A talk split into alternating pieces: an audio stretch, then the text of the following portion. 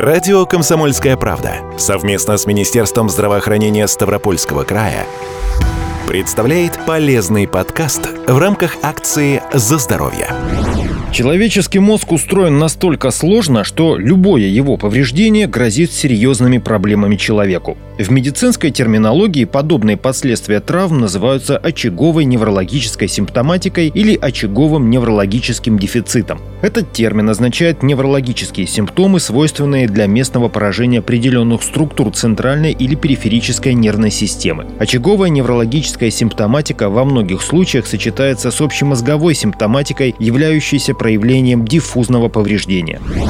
Рассказывает нейрофизиолог нейрохирургического отделения Ставропольской краевой клинической больницы Евгения Толстикова. Неврологический дефицит наступает в том случае, то есть что это такое? Дефицит – то, чего нет или мало, да?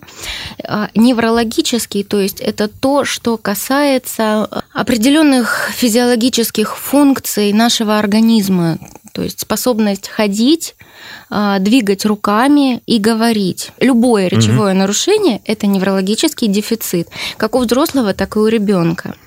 А, неврологический дефицит может быть как у взрослого, так и у ребенка. И он возникает, опять же, вследствие травм, повреждений, механических повреждений головного мозга, центрального генеза, как мы говорим, да, то есть повредили какую-то э, речедвигательную или двигательную систему которая заложена в головном мозге, возник он. Либо человек руку сломал, это тоже неврологический дефицит. Лечит нейрохирург.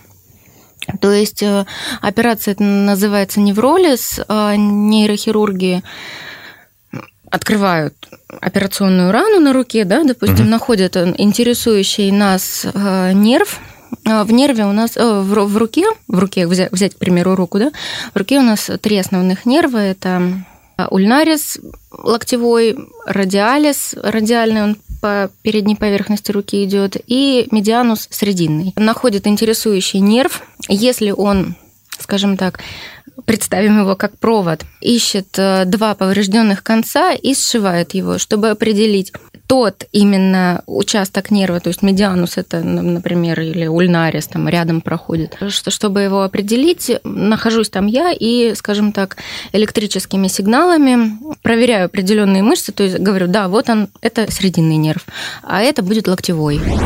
Нейрофизиолог сейчас описала, пожалуй, одну из самых простых операций по ликвидации неврологического дефицита. Впрочем, слово «просто» можно смело брать в кавычки. Простота ее только в том, что в данном конкретном случае нейрохирурги и нейрофизиологи не работали на головном мозге, а для того, чтобы попасть на операционный стол с проблемой неврологического дефицита, совсем не обязательно получать обширную травму, например, головы. Иногда пациентами нейрофизиологов становятся профессиональные спортсмены, боксеры, например, хотя даже в таких случаях не всегда есть необходимость в хирургическом вмешательстве.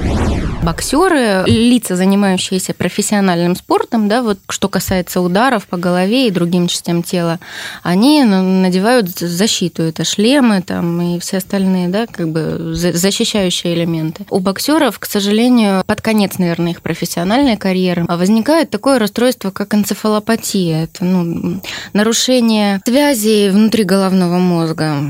То есть, грубо очень сказать, э, дурковатость товарища Кличко, это вот связано с энцефалопатией.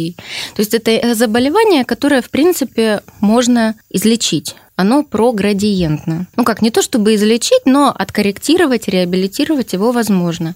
И да, и тренинги такие существуют. Для головного мозга логопеды и нейропсихологи то есть э, человеку, который вот, ну, не занимается с логопедом, да, не восстанавливается, а просто хочет потренировать себя, как говорят, отличная профилактика болезни Альцгеймера – это разгадывание кроссвордов, сканвордов.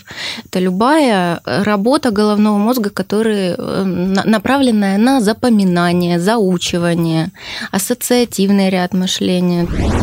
То есть головной мозг заново тренирует исполнять свою главную функцию – работать, запоминать новую информацию, осмысливать и перерабатывать ее, пользоваться долговременной и кратковременной памятью. И в этом случае литература или даже изучение иностранных языков дает очень хороший эффект. Возвращаясь, однако, к теме неврологического дефицита, следует помнить, что травмы, приводящие к таким проблемам, не всегда связаны с черепно-мозговыми травмами. Есть и другая часть поражений, например, инсульты. В большинстве своем их переносят люди в возрасте старше 50 лет. Да, сейчас многие знают правило 4 часов, когда скорая помощь может увести человека с приступом в больницу и там ему помогут. Но никто не застрахован от того, что инсульт случится тогда, когда вокруг не будет никого, кто мог бы без промедления вызвать медиков. К тому же в некоторых случаях кровоизлияние в мозг может случиться уже и в больнице, причем по самым разным причинам. И снова перед врачами встает вопрос лечения неврологического дефицита.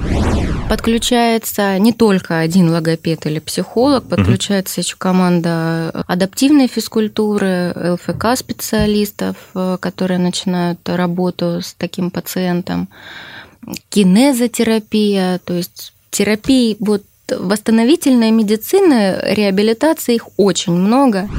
Да, в случае запущенной болезни врача посещать придется чаще. И чем хуже состояние пациента, тем больше специалистов будет заниматься его здоровьем. Понятное дело, что все зависит от индивидуальных возможностей этого пациента, статуса поражения при инсульте, генеративный или вегетативный. Это когда пациент самостоятельно может только моргать. Чтобы подобного не происходило, врачи постоянно напоминают о необходимости регулярных осмотров. Гораздо лучше и правильнее прийти к терапевту намного раньше, когда только начинаются головные боли. То есть, когда предпосылки к проблемам, ведущим к инсульту, можно купировать, не доводя себя вот до этого печального состояния, называемого вегетативным. Конечно, случаи, когда человек остается в таком состоянии на всю жизнь, редки. И зачастую реабилитация, иногда долгая и трудная, возвращает пациента к нормальной жизни, пусть даже с некоторыми ограничениями. Ведь самое главное, на что указывают медики всех специальностей, это возвращение человека в строй, работа и дееспособным. Это ведь важно для каждого из нас – иметь возможность работать и зарабатывать, а не быть обузой для всей семьи. Разумеется, в этом случае вас ждет и постоянная поддерживающая терапия. После операции по ликвидации неврологического дефицита реабилитационного курса обязательно надо будет наблюдаться у невролога, а иногда и у логопеда.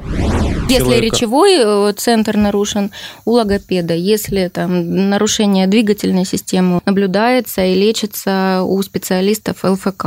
Подключаются и медикаментозная терапия, в том числе гормональная терапия, которая убирает отек с головного мозга, например, да, и головной мозг лучше функционирует, не давят там ни на речевые центры, ни на двигательные центры, восстанавливаются, большинство пациентов восстанавливается. Ограниченное количество времени пациент лежит у нас угу. в отделении.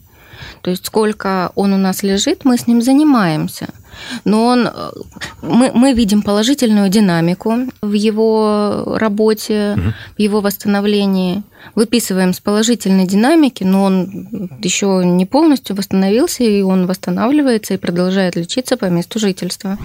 Если у вас уже был инсульт или когда-то вы перенесли травму головы и спустя несколько лет стали испытывать проблемы с речью, слухом, запоминанием, вам надо обратиться к врачу. Начинать надо с терапевта или невролога в поликлинике по месту жительства. По результатам обследования вам выдадут направление на более углубленное исследование, МРТ, например, а потом с результатами и направлением от невролога невролога из вашей поликлиники можно обратиться и в нейрохирургическое отделение Ставропольской краевой больницы. Можно все сделать еще быстрее. Записаться на прием к специалисту в консультативно-диагностическую поликлинику СККБ по бесплатному телефону 8 800 700 ровно 74 19. На этом все. Будьте здоровы, берегите себя.